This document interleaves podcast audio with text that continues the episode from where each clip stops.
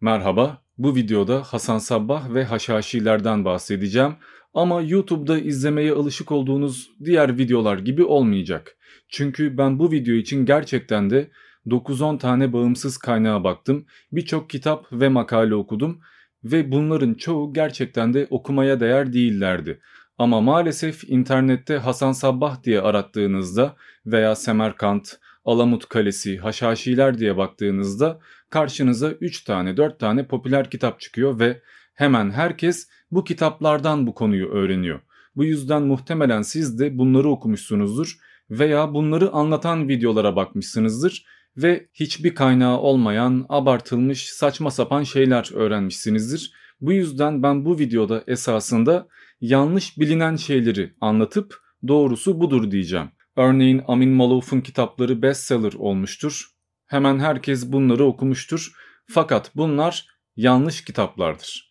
Zaten adı üzerinde kurgu, roman yani bir tarih kitabı değil. Tarih bunlardan öğrenilmez.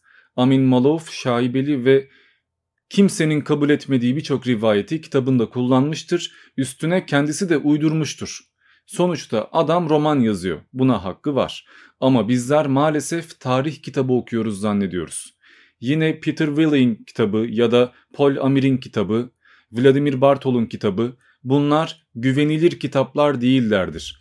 Keyfini okumak problem değil ama bilgi edineceğim, kaynak kullanacağım diye okursanız yanlış yapmış olursunuz.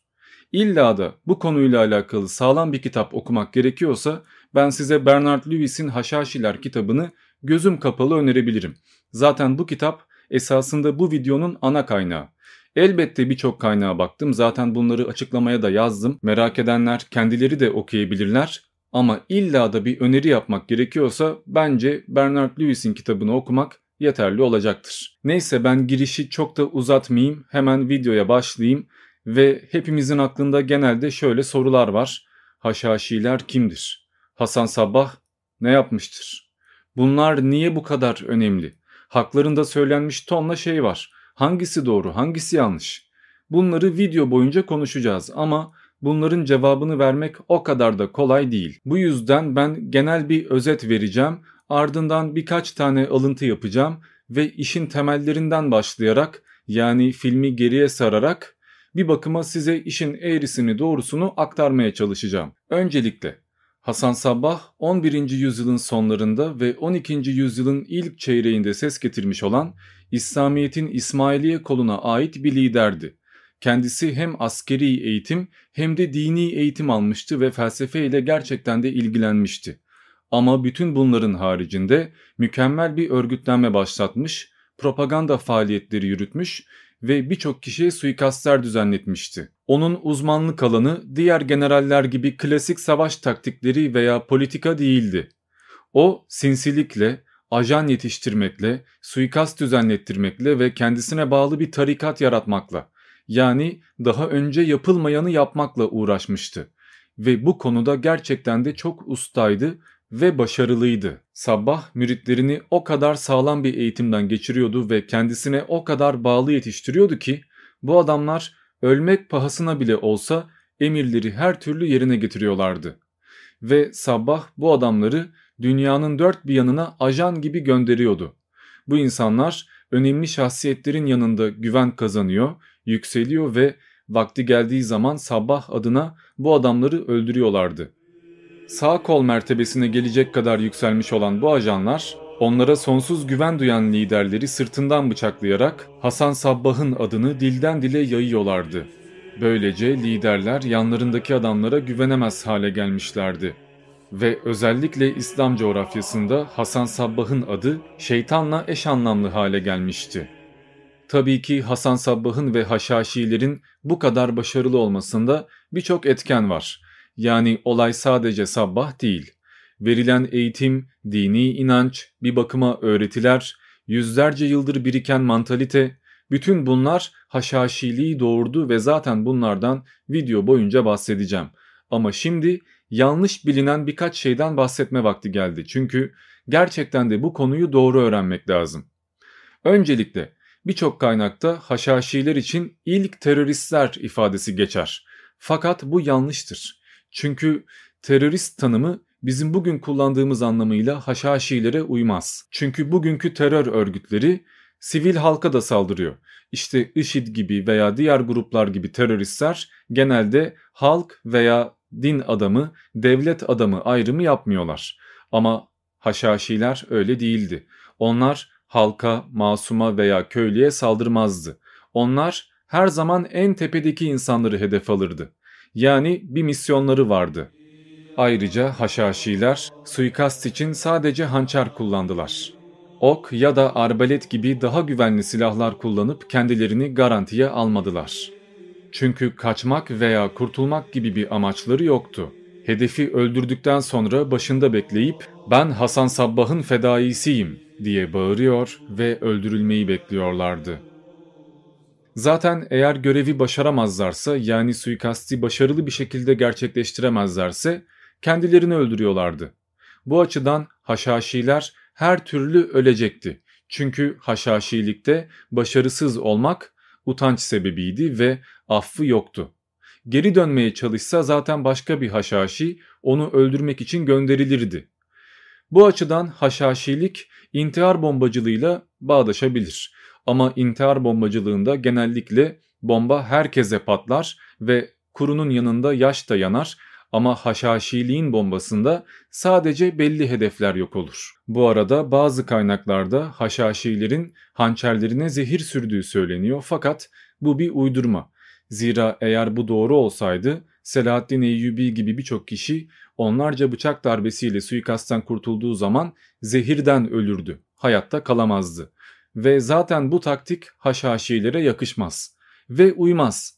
Zira haşhaşilikte görevi faaliyet anında tamamlamak. Yani kişiyi orada hemen öldürmek ve Hasan Sabbah'ın adını bağırmak. Bir bakıma reklam yapmak, korku saçmak esastır. Eğer zehirle öldüreceksen zaten ortaya çıkmaya da ihtiyaç yok. Gir, adama yaklaş, güveni kazan ve yemeğine zehir koy. Adam ölsün, kimin öldürdüğü de anlaşılmasın. Yine Haşhaşilerin asıl hedefi Vatikan, Roma veya Haçlı askerleri değildi. Onların asıl düşmanı Sünni İslamiyetti ve diğer İslamiyet kollarıydı. Zira Haşhaşilik bir mezhep kavgasından doğmuştu ve tek hedefleri gerçek İslamiyet'i yaymaktı ki bunlardan bahsedeceğim. Ama Moğol istilasıyla beraber Haşhaşiliğin yıkılmaya başladığı o son çağda yani Hasan Sabbah'tan çok sonra Haşhaşilik esasında bir paralı katillik sistemine dönüştü. Yani dini misyonunu bir bakıma kaybetti. Bu sebeple birçok kişi tarikatın asıl amacıyla uyuşmayacak şekilde para karşılığında öldürüldü. Örneğin Nassavlu William, İspanya'nın isteği üzerine Haşhaşilerin de yardımıyla öldürüldü. Fransa Kralı 3. Henry ise Haşhaşi desteğiyle Dominiken bir rahip tarafından hançerlendi. Yine İngiltere Kraliçesi Elizabeth hayatı boyunca suikast teşebbüslerinden kurtulmakla uğraştı. Frederick Barbarossa'ya baktığımızda ise o Milano'yu kuşatmakla uğraşırken ordusuna Haşhaşilerin sızdığını görüyoruz. 1195 yılında ise aslan yürekli Richard peşine takılmış Haşhaşilerden canını zor kurtarıyor. Çünkü onu devirmek isteyenler Haşhaşilerle anlaşma yapıyor. Bu şekilde daha birçok isim saymak mümkündür. Fakat bunların hepsini Haşhaşilerin öldürmemiş olması ihtimali de söz konusu. Zira Haşhaşiler o kadar ünlü oluyor ki bir politikacı rakibini öldürdüğünde, imha ettiğinde veya faili meçhul bir cinayet yaşandığında hemen işte bunu Haşhaşiler yaptı demek ve onlara yıkmak moda haline gelmiş. Bu yüzden Haşhaşiler öldürdü diye sayılan birçok kişi esasında başka kişiler tarafından öldürülmüş de olabilir. Şimdi bir de Haşhaşi sözcüğünün nereden geldiğine bakmak lazım ki bununla alakalı da muhtelif rivayetler var. Bir rivayete göre Haşhaşi kelimesi esasiyun kelimesinden türetilmişti çünkü esasiyun dine bağlı kalanlar anlamına geliyor ve haşhaşiler de zaten sadakatleriyle biliniyorlar. Kimi rivayete göre ise ki bu popülerdir haşhaşiler haşhaş tüketiyorlar. Zira Hasan Sabbah bu müritlerini haşhaş içirmek suretiyle hipnoz ediyor ve onlar kafası güzel bir şekilde cinayet işliyorlar. Bu yüzden de Haşhaşiler adını alıyorlar. Haşhaşilerin asıl görevi suikast düzenlemek yani öldürmekti. Bu yüzden de haşhaşilemek yani assassination kelimesi suikastçilik anlamında kullanılmaya başlandı. Hatta daha 13. yüzyılda yaşamış olan Brocardus, haşişi sözcüğünü kiralık profesyonel katil diye adlandırmıştı ve bu kelime bu şekilde lügata girmişti. Yine 1348'de yaşamını yitirmiş olan Floransalı vakanüvis Giovanni Villani, Luca derebeğinin bir düşmanını öldürtmek üzere suikastçilerini Pisa'ya gönderdiğinden bahsediyor. Ve burada geçen tabir Isioi Assassini. Bu bile o dönemde bu kelimenin ne kadar yaygınlaştığını gösteriyor. Daha da erken bir tarihte ise bu sefer Dante'nin Inferno yani Cehennem adlı eserine baktığımızda 19. şiirde Lo perfido assassin yani hain suikastçı sözüne rastlıyoruz. Ayrıca bu eseri 14. yüzyılda ele almış olan eleştirmen Francesco da Buti, assassin sözcüğünü şu sözlerle açıklamıştı. Suikastçı para karşılığı başkalarını öldüren kimsedir. Ki bugün bile bu kelimeyi aynı anlamda kullanıyoruz. İşte assassin kelimesi böyle doğmuştu. Bir alıntı yapmak gerekirse Tire Başpiskoposu William kaleme almış olduğu Haçlı Seferleri vakainamesinde bu tarikat hakkında şunları yazmıştı. Fenike adıyla da bilinen Sur bölgesinde ve Tarsus Piskoposlu bölgesinde kendilerine bağlı köylerle beraber 10 tane müstahkem kaleye sahip bir halk yaşıyor. Nüfusları sıklıkla işittiğimiz üzere 60 bin civarında. Adetleri gereği efendilerini seçerken kan bağına değil liyakata bakıyorlar. Bilindik soyluluk ünvanlarından farklı olarak bu zata şeyh diye hitap ediyorlar. Reislerine sarsılmaz bir sadakatle bağlı olan bu kişiler en güç vazifeyi dahi reisin emri olduktan sonra gözü kapalı üstleniyorlar. Halk arasında bir hükümdara karşı nefret veya güvensizlik baş göstermişse, reis müritlerinden birine veya birkaçına bir hançer veriyor. Emri alan, işin sonunda ölüm olacağını bile bile derhal yola koyuluyor. Mürit, reisin emrine girmeye hak kazanmak için kendisine nerede ihtiyaç duyulursa yorulmak nedir bilmeden şevkle didinip duruyor.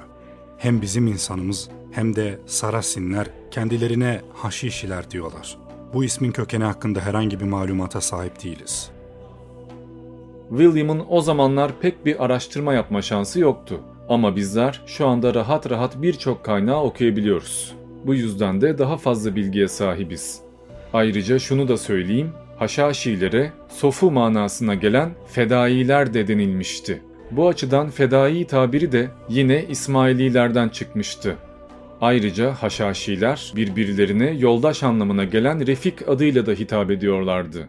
Yani komrat. Şimdi yine bir alıntı yapalım. İmparator Frederick Barbarossa'nın 1175 yılında Suriye ve Mısır'a yollamış olduğu bir elçi durumu şöyle izah etmişti.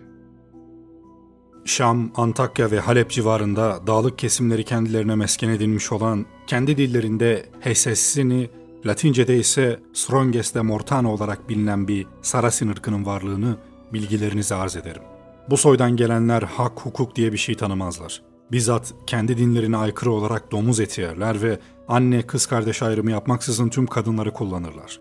Dağları mesken tuttuklarından ve müstahkem kalelerde ikamet ettiklerinden dize getirilmeleri fevkalade güçtür.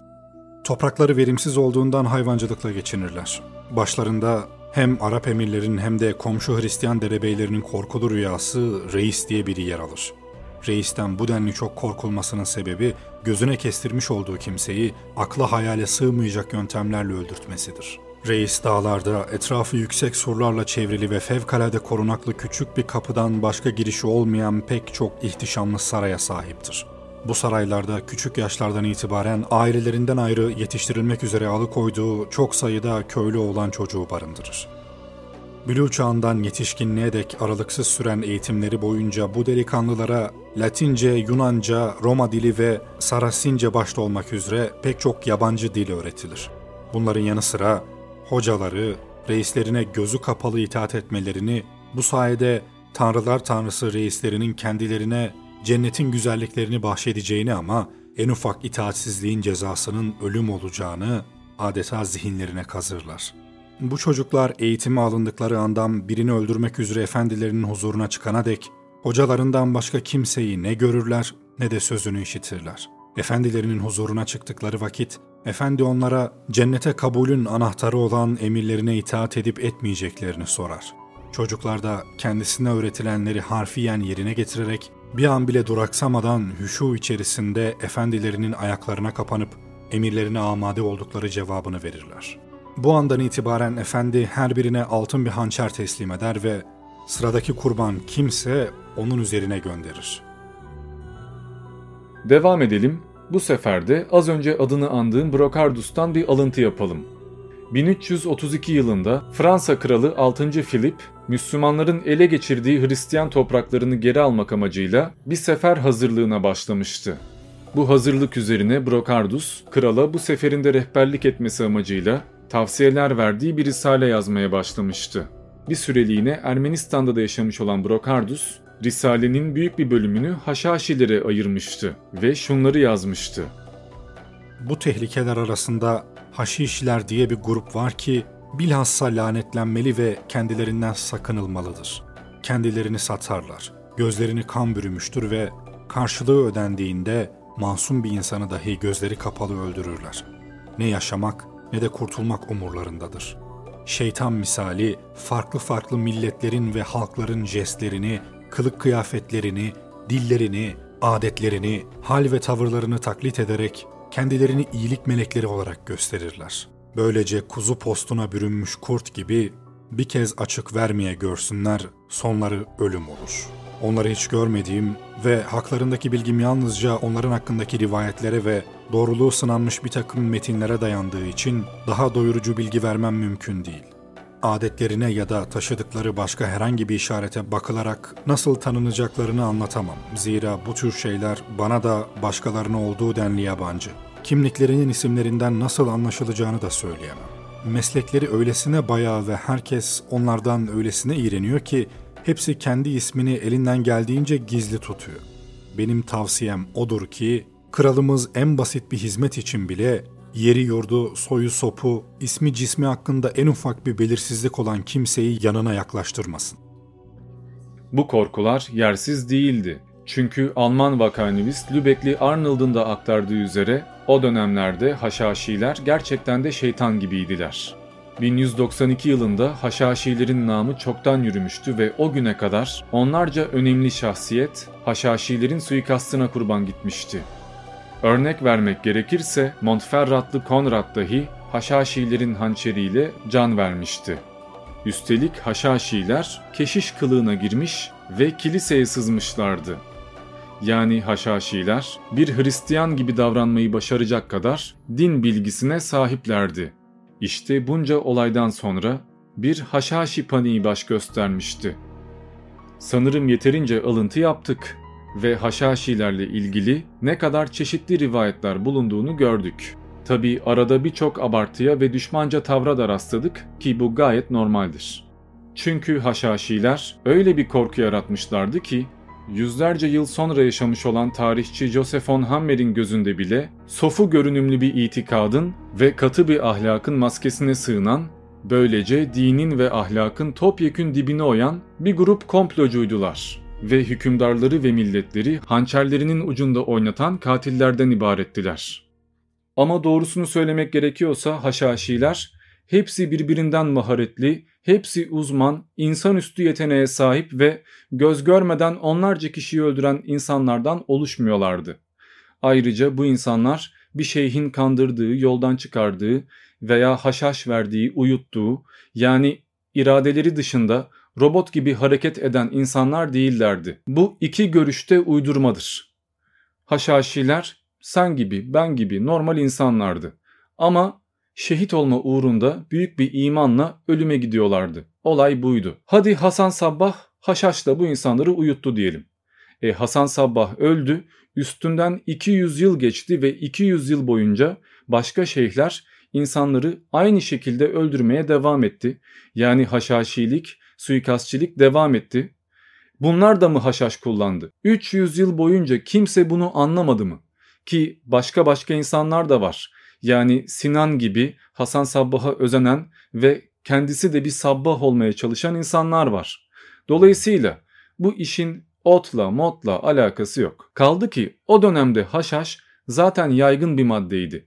Ne işe yaradığı biliniyordu yani sır falan değildi. Ama maalesef insanlar kitapları satılsın diye ya da videoları izlensin diye böyle rivayetleri pohpohlayıp büyütüp abartıp sürekli bunlardan bahsedip böyle bir algı yaratmışlar.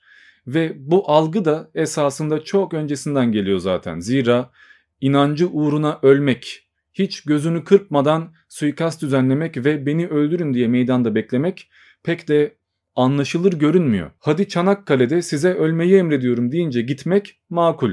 Savaş var, vatan müdafası var. Yani orada mecbursunuz.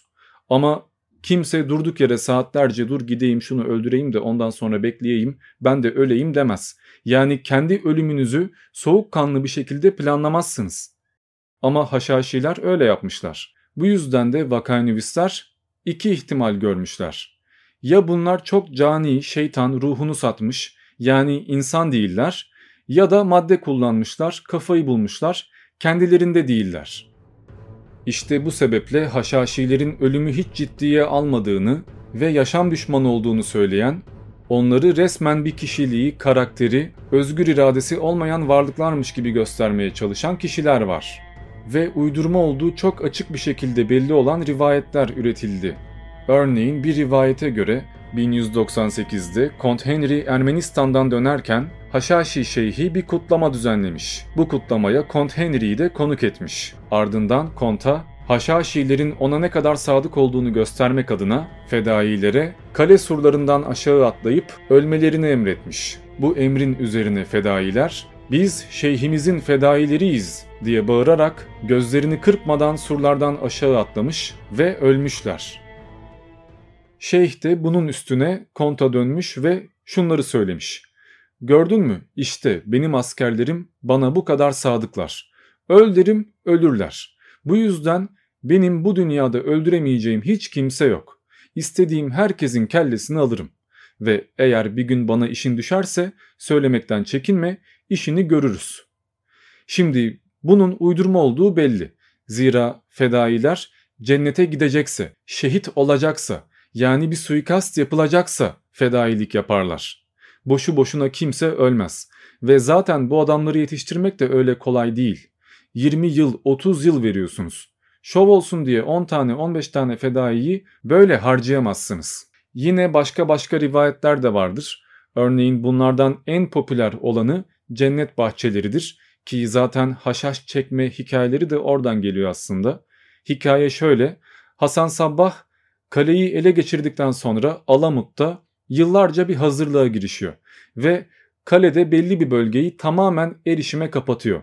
Orayı iyice izole ediyor ve içerisini tamamen cennete benzetiyor. Şarap akan ırmaklar, çıplak gezen kadınlar, huriler ya da ne bileyim işte bir takım ödüller hani hadislerde cennetle alakalı ne söyleniyorsa buna uygun şeyler tasarlattırıyor ve başka bir bölgeyi ise zindan yapıyor işkence odaları, ateşler, zebaniler vesaire.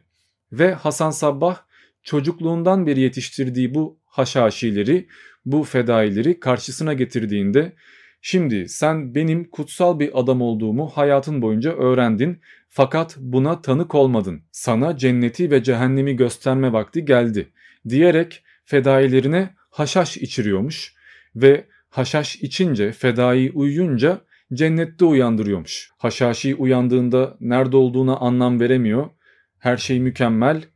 Bir iki gün keyfine bakıyor, yaşıyor. Ardından yine haşhaş içiriliyor ve bu sefer cehennemde uyanıyor. Bir sürü işkenceye maruz kalıyor ve en sonunda yine haşhaş içip uyutulduğunda bu sefer şeyhin karşısında uyanıyor. Yani en başında olduğu yerde ve şeyh işte sana iki tarafı da gösterdim. Bunların gerçek olduğunu öğrendin. Eğer sana verdiğim görevi başarıyla ifa edersen cennete gideceksin ve sonsuza kadar orada yaşayacaksın. Eğer görevden kaçarsan veya başaramazsan cehenneme gideceksin ve sonsuza kadar işkence göreceksin diyor. E, fedai de hem işkence görmek istemediğinden hem de cennete hurilere bir daha dönmek istediğinden ve bunların gerçek olduğuna emin olduğundan gözünü kırpmadan adam öldürmeye gidiyor. İşte bütün bu haşhaşilik motivasyonu esasında buradan geliyor diyorlar. Ve yine bu cennet bahçesinde iyice cennete uygun olsun diye bir takım hile ve düzenbazlıklar yapıldığı söyleniyor. Mesela cennette savaş olmaz, kötülük olmaz, vahşilik olmaz fakat bunları da ispatlamak lazım. Bu yüzden Hasan Sabbah söylendiğine göre daha yavruyken aslan, kaplan bu türden vahşi hayvanlar almış ve onları evcil bir şekilde büyütmüş. Öyle ki bu hayvanlar koyuna kuzuya saldırmaz hale gelmişler. Ardından bunları cennet bahçesine koymuş ve bunlar kuzularla oynamaya başlamış. Fedailer de aslanı kuzuyu yemiyorken oynuyorken gördüğünde cennette olduklarından hiç şüphe etmez hale gelmişler. Şimdi bunlar abartı çünkü elimizde bunlarla alakalı düzgün bir kaynak yok ve arkeolojik bir kayıt da kalmadı. Yani o şekilde bir cennet tasarımı vesaire zindan odaları, işkence aletleri bunlarla alakalı bir bulgu yok. Ve genelde bunlar dediğim üzere seyyahlar tarafından uyduruluyor. Zira adamlar kendileri görmüyorlar. Halktan duyuyorlar. Kulaktan kulağa mantığıyla hikayeler büyüdükçe büyüyor ve kayıtlara da öyle geçiyor. Bu yüzden de pireyi deve şeklinde görüyor olabiliriz. Ki pireyi deve yapan en meşhur insanlardan biri de Marco Polo'dur ve o Hasan Sabbah'tan ve Haşhaşilerden şöyle bahsetmiştir. İki dağ arasındaki bir vadinin girişini kapattırmış ve burayı envai türlü meyvelerin yetiştiği eşi benzeri görülmemiş güzellikte bir bahçeye çevirmiştir. İçerisine her biri göz kamaştırıcı zerafette resimlerle bezeli, akla hayale gelmeyecek görkemli köşkler ve saraylar inşa ettirmiştir. Kanallardan alabildiğine şarap, süt, bal ve su akmaktadır. Dünya güzeli kadınların ve genç kızların ellerindeki çalgılardan en hoş tınılar, dudaklarından en hoş şarkılar dökülür. Dans figürleri izleyeni büyüler. Şeyhin gayesi, tebasını buradan öte bir cennetin olmadığına inandırmaktır. Bunun için Hz. Muhammed'in sözünü ettiği ırmaklarından şarap, süt, bal ve suyun eksik olmadığı, sakinlerini zevklerin doruklarına eriştiren hurilerle dolu cennet tasvirini örnek almaktadır. Sahiden de bu civarda yaşayan Arapların gözünde vadi, cennetin ta kendisiydi. Haşişiler olarak ayırdıklarının haricinde kimse bahçeye alınmıyordu. Bahçenin girişinde dünyaya kafa tutabilecek denli güçte bir kale vardı. Başka bir giriş yolu yoktu. Bizzat kendi mahiyeti altına almak üzere sarayında barındırdığı 12 ila 20 yaş arası gençlere tıpkı Hazreti Muhammed gibi cennet hikayeleri anlatıyordu. Gençler de Sarasinler Hz. Muhammed'e nasıl inanıyorlarsa aynı inançla ona bağlıydılar. Önce kendilerine uyuşturucu bir iksir içirip ardından dörderli, altışarlı ya da onarlı gruplar halinde bahçesine sokuyordu. Böylece gözlerini açtıkları vakit gençler kendilerini dillere destan bahçede buluyorlardı. Uyanıp da kendilerini hayal dahi edemeyecekleri güzellikte bir mekanda buluverince buranın cennetin ta kendisi olduğuna kanaat getiriyorlardı. Etraflarında gönüllerince oynaşan kadınlar ve genç kızlar, kendileri de gençliklerinin baharında olunca burayı terk etmek akıllarının ucundan dahi geçmiyordu. Bizim ihtiyar dediğimiz efendi, sarayını alabildiğince görkemli bir hale getirerek basit dağlı halkı kendisini yüce bir peygamber olduğuna inandırmıştı. Haşişilerden birini bir göreve yollamak istediği vakit aynı iksirle bu kez sarayına taşıtıyordu. Genç adam gözünü açtığı vakit kendisini cennetten sonra hiç de hoş gelmeyecek kalenin içinde buluveriyordu. Ardından şeyhin huzuruna çıkarılıyordu. Ve genç adam bir peygamberin huzurunda olduğuna canı gönülden inanarak önünde hürmetle secde ediyordu. Şeyh nereden geldiğini soruyordu. O da cennetten geldiğini ve burasının Hazreti Muhammed'in Kur'an'da sözünü ettiğinin tıpatıp aynısı olduğunu söylüyordu. Bu da hiç şüphesiz yanında hazır bekleyen ve bahçeye henüz davet edilmemiş olanların bir an için dahi olsa bahçeye girebilme arzularını kamçılıyordu. Şeyh bir hükümdarın katlini isteyeceği vakit gence şöyle diyordu. Git ve şunu şunu öldür. Geri döndüğünde meleklerim seni cennete taşıyacaklar. Ölsen dahi seni cennete almaları için meleklerimi yollayacağım. Bu sözlerle geri dönmek için can attığı cennetin anahtarına ilelebet sahip olduğuna inanan genç, sabırsızlıkla düşmanını katletmeye koşuyordu. Bu sayede şeyhin ölümüne karar verdiği kim varsa müritleri sırada bekliyordu. Elindeki böylesi muazzam gücün yarattığı korku hissi, kendilerini hançerin ucunda hisseden hükümdarları kendisiyle iyi geçinmeye mecbur kılıyor, tehdit yaratacak fiillerden alıkoyuyordu. Evet, sanırım Sabbah ve Haşhaşilerle alakalı bu kadar rivayet yeter. Şimdi Haşhaşiliğe sebebiyet veren İsmailiye anlayışının nasıl doğduğuna bakmak lazım. Ki bunu düzgün bir şekilde izah edebilmek için epey bir geriye dönmem gerekecek. Haşhaşilerin bağlı olduğu İsmailiye mezhebi İslam'ın çatlaklarından biriydi. İslam dini ilk sarsıntıyı Muhammed peygamber öldükten hemen sonra yaşamıştı. Peygamber ölür ölmez kim halife olacak kavgası başlamıştı ve İslam alemi politik bakımdan bölünmüştü. Çeşitli kavgalardan sonra ilk halife Hazreti Ebu Bekir oldu. Fakat büyük bir zümre peygamberin damadı olan Hazreti Ali'nin başa geçmesi gerektiğini düşünüyordu. Bu Ali'yi destekleyen gruba Ali Şiası yani Ali taraftarları diyoruz. Belli bir kısım bunların daha sonra ortaya çıkan bir koluna Aleviler diyor. Başlangıçta Şia sadece Ali'yi destekleyen bir gruptan ibaretti. Ama zamanla dini bir öğreti haline geldi ve mezhebe dönüştü. Çünkü çoğu Müslümanın gözünde İslam dini yozlaşmaya başlamıştı ve İslam hükümeti, İslam devleti yoldan çıkmıştı. İyice sapkın hale gelmişti ve merhamet, adalet, iyilik bunlar tamamen unutulmuştu. Hiç hak etmeyen insanlar torpille bir takım bağlantılarla başa geçmeye başlamışlardı ve peygamberin istediği İslam devleti tamamen yok olmuştu. Hatta tam tersi yönde gidiyordu. Bu yüzden de doğru İslamiyet'i hatırlatacak ve olması gereken Allah'ın isteyeceği türden bir İslamiyet düzeni getirecek bir lider lazımdı. Peki bu lideri nereden tanıyacağız? Nasıl bulacağız? İşte bunun için bir işaret lazımdı ve inanca göre bu işaret peygamberle akraba olmak veya onun soyundan gelmekti. Ki bu durumda bahsi geçen lider Hazreti Ali oluyor ve Ali'nin bir şekilde hilafeti devralması gerekiyordu. Zaten hem Ebu Bekir döneminde hem de sonrasında birçok isyan çıkmıştı. Yani halifelik bir istikrar sağlayamamıştı ve 656 yılında Halife Osman'ın da öldürülmesiyle beraber Ali halkın isteği üzerine başa geçirilmişti. Fakat Ali bu kadar da politikaya ve liderliğe meraklı birisi değildi aslında. Hatta adam bir bakıma mecbur kalmıştı. Ne var ki çok uzun süre başta kalamamıştı çünkü 5 yıl sonra yani 661'de Ali de bir suikaste kurban gitmişti. Böylece İslam alemi peygamberin en önemli yakınlarını kaybetmişti.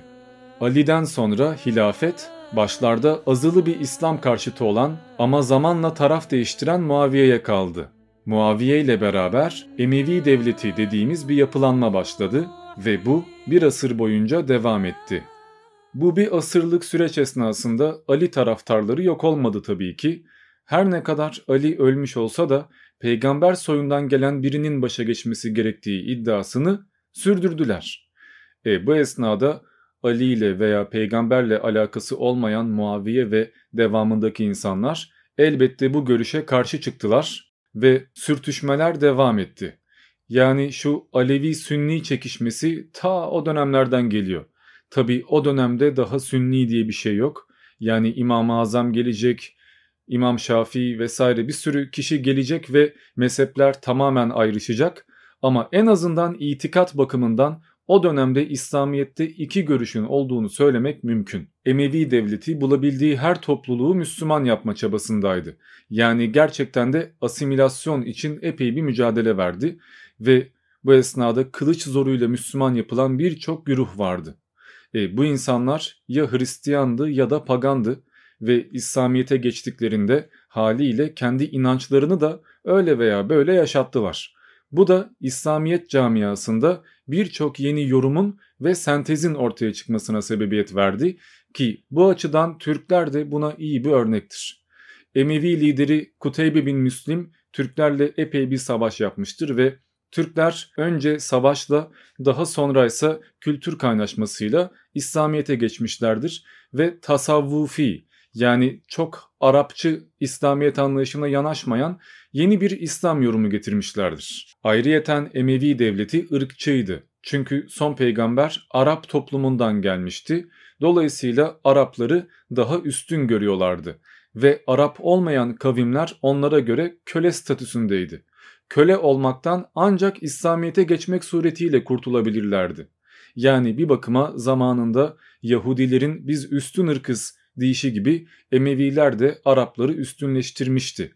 Ve bu kadar savaş yaşanıyorken üstüne bir de Arapçı politika devam ediyorken elbette İslamiyet'e geçen diğer kavimler Araplardan ve İslamiyet'ten soğudular. Bir antipati oluştu. Haliyle ilk yüzyıllarda İslamiyet diğer kavimlerin gözünde bir baskıcı, kötü, şeytani bir dindi. Korkulması gereken bir şeydi. Çünkü Araplar bir anda ortaya çıkmışlar, her yere saldırıyorlar, zorla İslamlaştırıyorlar ve İslamiyet'e geçseniz ayrı dert, geçmeseniz ayrı dert. Tabi bu bir yandan Şia için kötü bir şey çünkü onlar zaten Emevi İslam'ını kabul etmiyorlar. Onlara göre İslamiyet zaten bozulmuş. Bu baştaki liderler İslamiyet'i tahrif etmiş. Ve bu yüzden insanlar İslamiyet'ten soğumuş.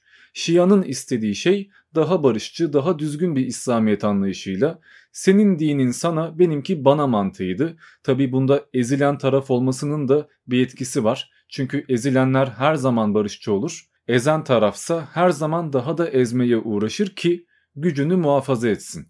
Bu yüzden Şia bir kurtarıcı beklemek zorundaydı. Bu kurtarıcının da tabii ki söylediğim üzere peygamber soyundan gelmesi gerekiyor. Bu yüzden en yakınlarındaki kişi olan ve Hazreti Ali ile peygamberin kızı Fatıma'dan doğmuş olan Hazreti Hüseyin'i lider yaptılar. Fakat Hüseyin ve ailesi uzun bir mücadele veremedi ve Muharrem ayının 10. gününde Irak'ta Kerbela bölgesinde idam edildi. Hatta bayağı vahşice katledildi. Sadece kundaktaki bebeği Zeynel Abidin sağ bırakıldı ki onu da isteyerek mi sağ bıraktılar yoksa bir şekilde bu çocuk kurtarıldı mı bilmiyoruz. Bu dehşet verici olaylardan sonra tabii ki Şia taraftarları Emevi devletine daha da düşman kesildi ve Kufe Araplarından Muhtar isimli bir şahıs bir isyan başlatmaya karar verdi. Hatta muhtar kısa süre içerisinde iyice güç kazandı ve Ali soyundan gelen Muhammed İbn Hanefiye'yi imam ilan etti. Fakat kısa süre sonra muhtar öldürüldü ve bütün bu çabalar boşa gitti. Fakat bunca kötü olaya rağmen Şia taraftarları pes etmediler ve daha kuvvetli bir lider geleceğine, daha büyük bir kurtarıcı geleceğine dair yeni bir inanç geliştirdiler. Yani şu Mehdi hikayesi, Mehdi inancı esasında böyle ortaya çıkmıştı. Ki bu görüş Abbasiler başa geçtiğinde epey bir kuvvet kazandı. Abbasiler hem Şia'ya yakındı hem de değildi. Durum şöyleydi aslında. Emeviler yıkıldığında Şia'nın yardımıyla Abbasi devleti kuruldu fakat Abbasiler başa geçtikten sonra Şia'yı unuttu. Daha doğrusu görmezden geldi. Yani ihanet etti. Bu açıdan Şia için değişen bir şey olmadı. Onlar yine dışlanmaya, ötekileştirilmeye ve azınlıkta kalmaya devam ettiler ve yine ister Emevi olsun ister Abbasi olsun baştaki İslamiyet anlayışını reddettiler. Şia tarafı Abbasilerden de darbe yiyince bu sefer Mehdiyet beklentisi iyice zirve yaptı ve birçok kişi soyunu peygambere dayandırarak ben peygamber soyundan geliyorum, beni seçin kurtuluruz, ben Mehdi'yim diyerek ön plana çıkmaya çalıştı. Nitekim hiçbiri başarılı olamadı ve 700'lü yılların ortalarında bu sefer Şia tarafı Zeynel Abidin soyuna bel bağlamaya başladı ve 12 imam diye ifade ettiğimiz yeni bir İslam anlayışı oluştu. Bu şöyle, Ali'den sonraki 6. imam olan Cafer-i Sadık 765 yılında ölüyor ve onun büyük oğlu olan İsmail savaş çıkarmaya meraklı olduğu ve Şia'yı olduğu gibi kabul etmediği için mirastan men ediliyor. Yeni imam İsmail'den yaşça küçük olan Musa Kazım oluyor ve imamlık makamı 12. imama dek Musa'nın soyundan devam ediyor.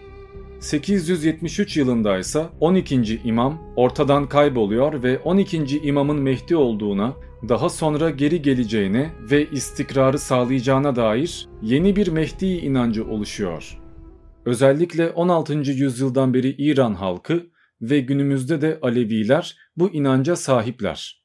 Buna İsna Aşeriye diyenler de var. 12 imam Şiileri daha barışçıl, daha ılımlı, daha sakin, yani biz ezildik başkasını ezmeyelim, kimseye dokunmayalım kafasındaki insanlardı. Bunlar bu yüzden fazla parlayamadılar ama kovulmuş olan, dışlanmış olan İsmail'in peşinden gidenler onlar daha savaşçı, daha kindar ve daha agresiftiler. Hatta bu yüzden başlarda epey bir baskılandılar, epey bir zorluk çektiler ve bir süre sonra gizli bir tarikata dönüştüler. Kimseye rengini belli etmeden, kimseye inancını çaktırmadan, hiçbir şekilde tarikatın sırlarından bahsetmeden ve inancı anlatmadan ajan gibi yaşamaya alıştılar. Bu uzun süren saklanma ve sır tutma süreci esnasında bu tarikat istihbarat konusunda, ajanlık konusunda, bilgi edinme ve bilgi sızdırma konusunda epey bir ustalaşmıştı. Ve bunlar aynı zamanda İslamiyet'e yeni bir yorum getirmeye çalışmışlardı. Öyle ki felsefeyle içli dışlı olmuşlardı ve yeni Platoncu görüşe kaymışlardı. Ama elbette bu görüşleri yayma veya kabul ettirme güçleri yoktu. Bu yüzden de saklanmaya, gizlenmeye devam ettiler ve önce hakikati bulmak, ardından Sünni İslam'ı devirmek, darbe yapmak ve gerçek Mehdi'yi başa geçirmekle ilgilendiler. Fakat İsmaililerde bunu yapacak bir kudret yoktu ve zaten o kadar da kalabalık değillerdi. Haliyle yüz yüze mücadele etmek yerine takiye yapmayı tercih ettiler. Çünkü takiye size zafere giden yolda her şeyin mübah olduğunu ve iki yüzlü davranmak, sahtekarlık yapmak, yalan söylemek, münafık görünmek gibi şeylerin esasında totalde kazandırıyorsa problem olmadığını söyler. İşte İsmailiye kolu da bunu köküne kadar kullanmıştır ve her tarikata, her cemaate, her devlete ajan göndermeye başlamıştır. Yani İsmaililer sabırlı bir şekilde Mehdi'yi gelene kadar beklemeyi tercih ettiler ve haliyle ondan önce bir imam ortaya çıkacağı için bu imam nedir, kimdir, nerede ortaya çıkar, imamı nereden tanırız veya imam olmak mümkün müdür mantığıyla dine gömüldüler. Bir takım işaretler çıkarıldı. Örneğin İsmailiye tarafındaki en alim, en saygı gören ve en kuvvetli olan kişi Mehdi geldiğinde inanca göre baş dahi yani sağ kol yapılacaktı. Peki dailik nedir? Dailik de gerçeğin habercisi anlamına gelir ve bir bakıma fedailiktir. Zaten kelime de aynı. Yani dailer hem emri yerine getirir hem de İslamiyet'i yayar. Bir bakıma tebliğ yapar ve aynı zamanda şüphe etmeden %100 iman eder. İşte Hasan Sabbah'ın da fedaileri %100 iman eden, şüphe etmeyen ve Allah uğrunda ölüme giden kimselerdi. Haliyle Hasan Sabbah da baş daiydi. Devam edersek 800'lerin ortalarından itibaren Bağdat'taki Abbasi halifeliği güç kaybetmeye başladı ve birçok halifelik, birçok mezhep ortaya çıktı. Gelen geçen gerçek İslam'ı getireceğini iddia etti. Yani şu gerçek İslam bu değil muhabbeti o zaman bile vardı. Onlarca halife ortaya çıktı diyorum ama esasında bunların hiçbiri gerçek anlamda halife değildi. Yani kuvvet sahibi olamadı ve bu esnada Şia tarafı da kendi halifesini, kendi hanedanını kurmaya çalıştı. Hatta Büveyhiler bunlardan biridir ama başarılı olamadılar. 909'a geldiğimizde ise Şia anlayışı ve İsmaili mantığı Sünni İslam'ın çatısı altında pek bir kuvvet kazanamayacağını anladığı için Hindistan gibi, Afrika gibi ülkelere yayılmış durumdaydı. Hatta Kuzey Afrika'da bir imam Mehdiliğini ilan etmişti ve soyunu peygamberin kızı olan Fatıma'ya dayandırmıştı. Böylece Fatımiler dediğimiz yeni bir hanedanın temeli atılmıştı. Fatımilerin nihai amacı Abbasileri devirmek ve yönetimi devralmaktı. Bu sebeple birçok daiyi Sünni coğrafyasına dağıttılar. 969'a gelindiğinde ise Mısır'a girdiler ve Sina üzerinden Filistin ve Güney Suriye'ye hakim oldular. Bu esnada Karmatiler diye bildiğimiz ama kökeni tam nereye dayanıyor belli olmayan ayrı bir tarikat Şia'ya destek verdi ve dailere örgütlenme konusunda yardımcı oldu. Fakat bütün bunlara rağmen Fatımiler Abbasiliği deviremediler ve bir süre sonra güç kaybetmeye mahkum oldular. Büyük bir kesim gizli kalmak istediyse de bir o kadarı da inancı yayma peşine düştü. Ki bunda Karmatilerin de bir payı var. Zira Karmatiler ayrı bir kimlik olmayı sürdürmekten vazgeçtiler ve İsmaililere katıldılar. E ne kadar çok kişi katılırsa bu inanç o kadar sağlam olur ve hükümet devirmek de o kadar kolaylaşır. Bu yüzden bunun gazıyla büyük bir İsmaili kesim inancı yaymaya yani dailerle tebliğ yapmaya başladı. Ama aynı zamanda bu o dönemde otorite olan Ortodoks İslam anlayışının da daha baskıcı ve daha sansürcü olmasını zorunlu kıldı. Ardından bir de Selçuklu geldiği zaman iyice İslamiyet anlayışı değişti. Abbasiler zaten tarihe karıştı. Fatımiler bir bakıma inancı korumaya çalıştılar ve İsmaililer ise gizlenmeye ve daha da sızmaya devam ettiler. Güneydoğu Anadolu ve Suriye bölgesi bir Roma tarafından, bir Selçuklu tarafından, bir ondan, bir bundan darbe yiyince ve sürekli işgale uğrayınca halk ne İslamiyete, ne Hristiyanlığa, ne de başka bir inanca sempati duyamadı. Hatta bize bulaşmayın da ne yapıyorsanız yapın diyerek dağlara çekildi. İyice izole oldu. Ve bu da kaçmak isteyen, saklanmak isteyen İsmaililer ve Şia için güzel bir fırsattı. Dailer bu izole kalmaya çalışan, hiçbir hükümetle tam anlamıyla anlaşmayan ve tam anlamıyla gerçek bir inancı da olmayan, sadece hayatta kalmak isteyen bu kimselere ulaştılar, tebliğ yaptılar ve onları da Mehdiyet inancıyla gelecek mükemmel karizmatik bir lider beklentisiyle asimile ettiler ve kurnaz bir lider bu beklentileri karşılamak ve boşluğu doldurmak amacıyla bölgede yaklaşık 10 yıl boyunca propaganda faaliyetleri yürüttü ki biz bunu El Hasan İbn El Sabbah diyebiliyoruz. Yani Hasan Sabbah esasında Haşhaş'la değil 400 yıldır birikmekte olan Sünni düşmanlığıyla, Ortodoks İslam karşıtlığıyla başa geçti ve Haşhaşilik de öyle 10 yılda ortaya çıkan bir şey değildi. Dahiler zaten yüzlerce yıldır bir nefretle, bir kinle motive olmuşlardı ve istihbarat toplamak, ajanlık yapmak, kılık değiştirmek, yani kendini gizlemek konusunda ustalaşmışlardı. Şimdi ise daha profesyonel bir şekilde bu uğurda hem adam öldürecek hem de öleceklerdi. Yani esasında olay bundan ibaretti. Evet aslında bundan sonrasında Hasan Sabbah'ın nasıl yükseldiğine, hayat hikayesine ve Haşhaşilerin Hasan Sabbah öldükten sonra ne yaptığına, nasıl yıkıldığına, hangi şeyhlerin hangi başarılara imza attığına falan değinmem lazım. Ama bunları da konuşursam herhalde bir 50 dakika daha konuşmam gerekir ve video bir saati epey bir geçer ama illaki merak edenler vardır ve ben de işi tamamına erdirmek maksadıyla ikinci bir video yapacağım. Orada bu bahsettiğim ayrıntılarla alakalı epey bir bilgi vereceğim. Merak etmeyin ikinci videoyu herhalde bir ay içinde paylaşırım. Çok da bekletmem. Son nokta bu videoda gösterdiğim mektupları ve alıntıları Shock Voice seslendirdi. Ona da desteği için teşekkürler. Öyleyse şimdilik bu kadar. Ben Diamond. İkinci videoda görüşmek üzere.